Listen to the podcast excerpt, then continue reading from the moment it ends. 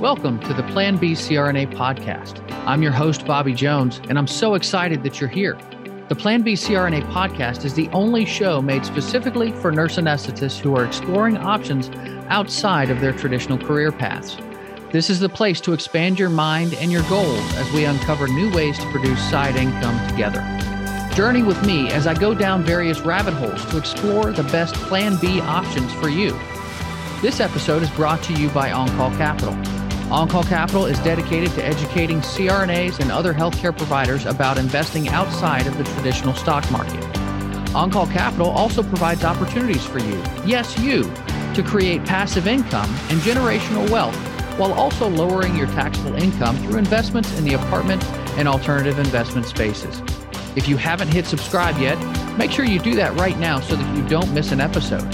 Thanks so much for joining me today. And now, on with the show.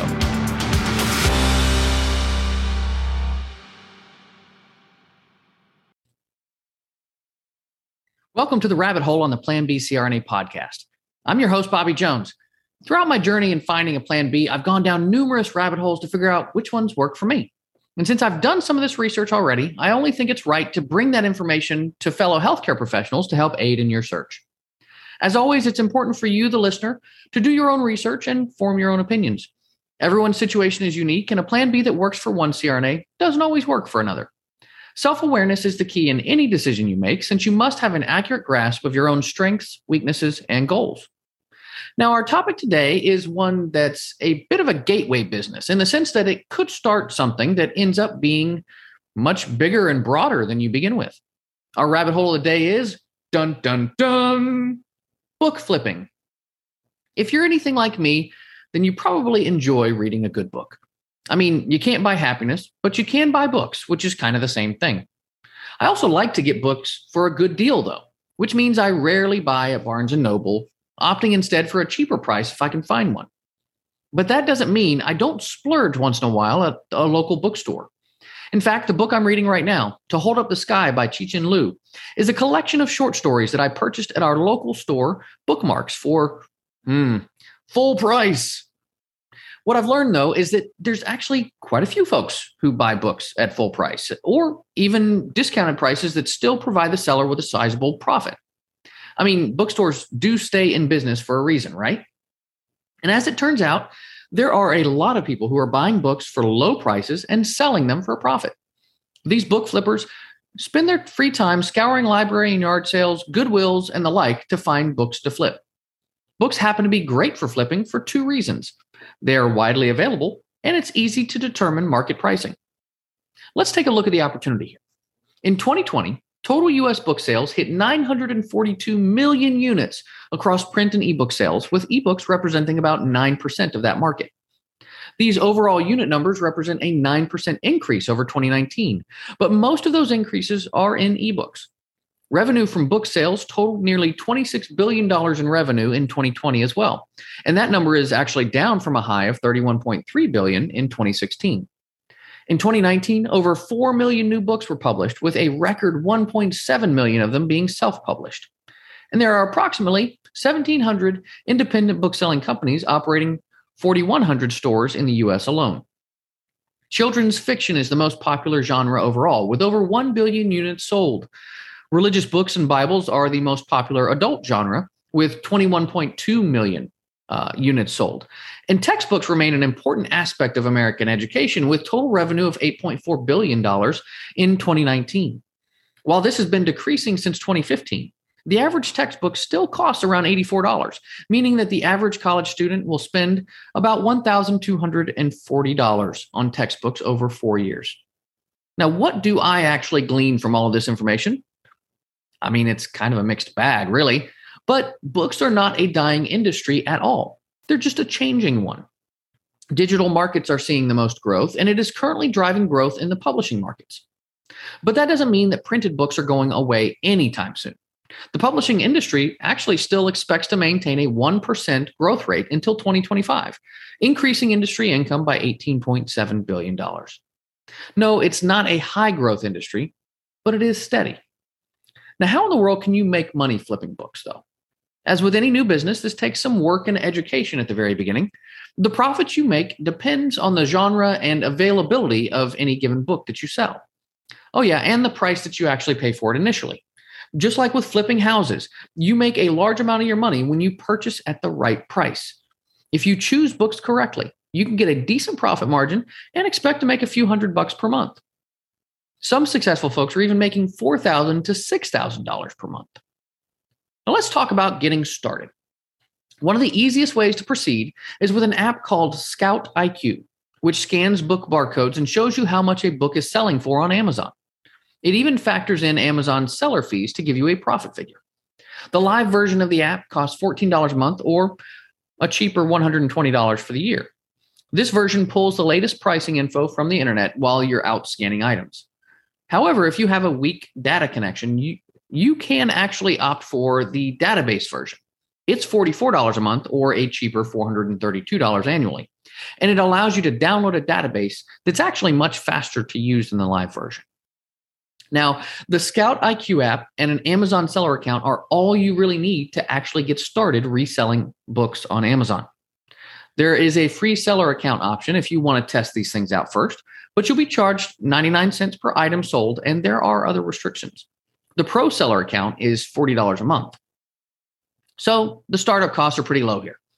Of course, there are more tools that you can use to scale your business and process items faster. And while most smartphones can scan books for free, you may want to look for a Bluetooth barcode scanner to speed up the process. Lastly, a label printer is useful for labeling packages with Amazon's shipping details. All right, so you have the Scout IQ app and an Amazon seller account. Now it's time to look for books. Where should you go? Some great options include library sales, yard sales, Goodwill and thrift shops, uh, Facebook Marketplace. You can use your phone to scan books on your screen quickly to pull out all of that relevant information. Uh, OfferUp.com and other local classifieds and selling apps or sites. Nextdoor, which is a neighborhood app where you can get local tips and, most importantly, buy and sell items. And Craigslist or similar sites. On a side note, you may want to consider getting a business credit card to purchase your books with. This can keep your personal and business expenses separate, and you can earn additional rewards. Now that you've taken these steps and you know where you're going, it's important to know what you're actually looking for. We discussed the most popular niches earlier, and that can guide us a bit here. One of the top niches you should look for are educational books, such as textbooks. This is really easy if you live in a college town because you can find textbooks for sale at the end of each semester. Now, you'll need to be careful here, though. Since publishers regularly release new editions at the beginning of the school year, it actually helps to wait so that you can buy older editions at bargain prices. You also don't want to buy international textbook versions, even if they are dirt cheap. Local students may not buy them, even if the content is nearly the same as those local editions. The next niche is religious books. People pay a lot of money for vintage copies of the Bible. And remember, religious books are the most popular adult genre, after all. Another great option to look for are first editions and rare books. First editions can often bring higher profits than textbooks due to their low supply. But not all of them go for high prices, so do your research first. You can identify them by looking at the copyright date or the words first edition. But beware that paperback and hardback editions will likely have different first edition dates. Rare books are also in low supply, increasing their demand. But you'll want to check the binding and pages for signs of wear. The cleaner the copy, the more you can make from that book. Arts and crafts books have actually seen a resurgence with the pandemic. Whether this lasts, who knows? But people are finding new hobbies and looking to craft. Our last category is nonfiction. Biographies, step by step learning books, travel guides, and history books are all popular options that you can hopefully sell for a profit. So, how do you actually determine which books are priced right for flipping? Well, that's where the Scout IQ app comes in. There are triggers built into the app that tell you whether or not an item is worth reselling on Amazon. This is based on three factors. Number one, the e score. How many days in the last six months has at least one copy of the book sold? Number two is sales rank. You know, obviously, number one is the best selling book in a given category. So, whatever that number is for that book, uh, it's going to give you an idea of how many of them are actually selling in a category. And number three is profit. That's the estimated profit after fees. Now, don't be discouraged if you don't find a book for reselling within your first few scans. Most books are going to be rejected by the triggers, which you can always tweak a bit later once you get a better feel for what you're doing. This is a volume and speed game. You want to scan as many books as possible to find the ones that trigger as acceptable. Because this is time sensitive, or time intensive rather, you don't want to settle for low margins. Look for items that are at least 100% ROI, meaning that if you spend $5, you expect to bring in $10. This is the absolute minimum that you want to go for. Most books are going to cost you between $1 to $2, and a few of those may sell for as much as $100 or more. The more you do this, the better your eye will get when searching for those books that are profitable. When you list a book for sale, you will probably want to just price it to match the lowest prime offer for the same book based on the software that you're using. When there are multiple sellers, Amazon tends to rotate the buy box so that everyone has a chance. Theoretically, this helps prevent a downward spiral on price, but it is possible to lose money on individual books. It can be difficult to manage those prices manually when you're dealing with hundreds or even thousands of books that you've listed. Just leave it in the hands of the app in that case. All right, so you've bought some books. What now? Next, you need to list those items on Amazon. You can do this manually, but this may not be a great use of your time, even if you do get faster at it. AccelerList and Inventory Lab are software programs that can save you time with manually creating those listings. Both have free trial trials, both have free trials, and AccelerList allows you to cross list to eBay for an additional price, of course. The cheapest plan on AccelerList is $34 a month, while Inventory Lab is a flat $49 a month or a cheaper $48, $480 per year. Once your inventory is listed, you have two options DIY, better known as merchant fulfillment. This means that you handle all of the individual orders yourself. This also means you handle the sorting, shipping, tracking, returns, and refunds. As you can imagine, this is very time consuming, which leads us to our much easier second option fulfillment by Amazon or FBA. You can just package up your books into one big box, you know, roughly, you know, 40 pounds or so, print a label and send it to one of Amazon's distribution warehouses. Then they handle all of the sorting, shipping, tracking, returns, and refunds. Yes, there are fees, but dear Lord, this is so much easier. Uh, plus, this makes your books eligible for free prime shipping, which means you can actually charge a little bit more. This may seem expensive, but you know, hey, 40 pounds of books can be sent over for as little as 10 bucks. So it's not too bad. Amazon's got some deals working with UPS. So, what can you expect your profits to look like? Well, Amazon takes around 50% of the sale profits right off the bat. After that, the more you sell, the more your profit margins inch up because those monthly service fees for Scout IQ and other software are fixed costs. If you make $2,000 in sales, then you may take home around $600 or 30% in net profit. If you can get to $6,000 in sales, you can expect to have a little over $2,000 in take home or between 35 to 40% net profit. So that's the lowdown on getting started. Of course, Amazon isn't the only place to sell books. For textbooks, you can go to textbooks.com, bookscouter.com, chegg.com, that's C H E G G, uh, ecampus.com, or campusbookrentals.com. You can sell those first editions and rare books at Abe Books, eBay, or local used bookstores if you're lucky. But I think in the beginning, it's best to keep it simple and just stick with the Amazon system until you figure out what you're actually doing. Of course, now it's time for one of my favorite parts of the show pros and cons. First, pro low startup costs. I mentioned this before, but if you use the Scout IQ app's live version and set up a free Amazon seller account, you can get started for just the cost of the first few books that you find to sell and the boxes and postage you use to ship them. That's it, easy peasy. Next, a con. This does take some time. You can expend, eh, expect to spend one to two hours, four to five days a week combing through books to find the right ones to sell. Then you can expect to spend some time listing them online, even with software. It's not a ton of time, mind you, but it is time that you could be doing something else. So, something to keep in mind. And also, it takes some time to get to know the business and to scale it to a level that makes a real difference in your finances. Next is a pro. Books are everywhere. I mean, just look around. The marketplace is huge, which means you really shouldn't encounter many issues with finding products to sell. or resell. Next is a con competition.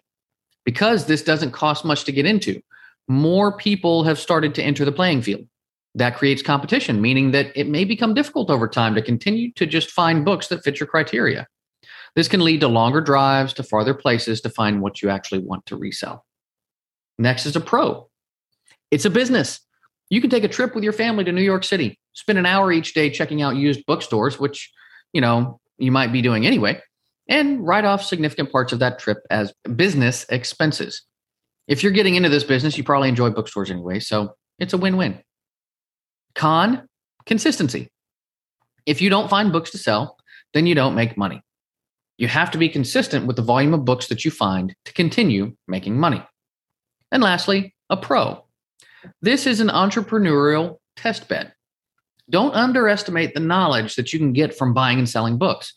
This is a small, simple business model that can teach you how to deal with taxes and accounting, inventory management, and pricing. It can also teach you how to deal with customers. If you can learn and earn big, you may be ready to try other challenging business pursuits. This is a changing industry with some headwinds against it, but that doesn't mean that it can't be profitable in this transitional period.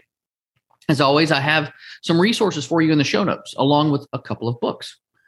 The first one, the official Amazon Seller Classroom in a book definitive edition, an exclusive FBA guide to mastering the art of retailing products on Amazon by Drew Berry, is an in depth guide to teaching readers how to create, own, operate, and maintain a prosperous e commerce company by retailing merchandise on the Amazon marketplace via FBA without purchasing an expensive online class. Next is selling on Amazon.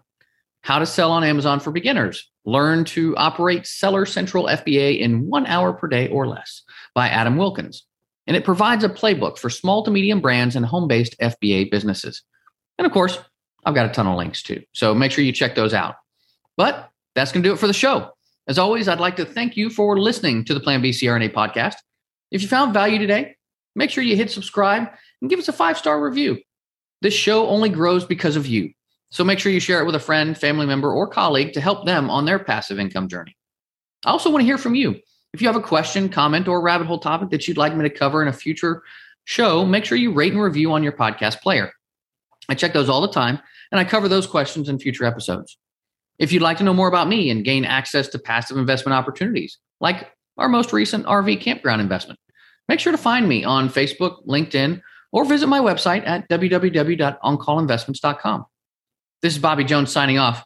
Until next time, be safe and take care of each other out there. Thank you so much for joining me for another episode of the Plan B CRNA podcast. If you haven't already subscribed and reviewed the show, I'd be honored if you took the extra time. It really helps to expand our reach and get the word out about the show. If you're a CRNA who is interested in sharing your story on our podcast, I'd love to have you. Please email me at bobby at oncallinvestments.com for more information. This episode was brought to you by OnCall Capital. They are dedicated to helping providers like you develop passive income and generational wealth through investments in the apartment and alternative investment spaces. Feel free to check out their website at www.oncallinvestments.com and subscribe to their free educational email series. You can find OnCall Capital on Facebook, Instagram, and Twitter. You can also check out our YouTube page, where you'll find all of the show episodes along with other educational videos. Thanks for listening, and we'll see you on the next episode.